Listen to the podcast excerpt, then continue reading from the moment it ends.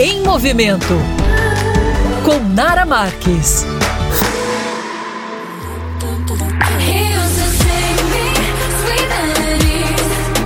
Olá, meus amores! A coluna Em Movimento de hoje vai abordar um assunto que toda vez que eu cito nas minhas redes sociais desperta muita curiosidade, que é a diferença entre o nutrólogo e o nutricionista. Então vamos lá! Para ser nutricionista, a gente é preciso fazer uma graduação em nutrição. O curso tem duração quatro a cinco anos, com uma grade curricular que inclui disciplinas do tipo biologia, bioquímica, psicologia, composição de alimentos, entre outros. Já o nutrólogo, ele é graduado em medicina e depois de formado, opta por seguir uma carreira em nutrologia, ou seja, trata-se de uma especialidade médica, assim como cardiologia, neurologia, dermatologia. Inclusive, gente, a nutrologia está super, super em alta. A principal diferença entre nutrólogo e nutricionista está exatamente na abordagem dada ao paciente. Enquanto o nutricionista promove uma educação alimentar através da elaboração de dietas, o nutrólogo de diagnostica, trata e ajuda a prevenir doenças ligadas ao metabolismo e à ingestão de nutrientes. O nutrólogo, ele também é quem pode prescrever medicamentos quando necessário para tratar algum distúrbio ou doença. Terem funções diferentes não quer dizer que são concorrentes ou trabalham de forma isolada. Na verdade, eles devem se unir para oferecer um tratamento cada vez mais completo ao paciente. Eu, por exemplo, tenho dois, tá?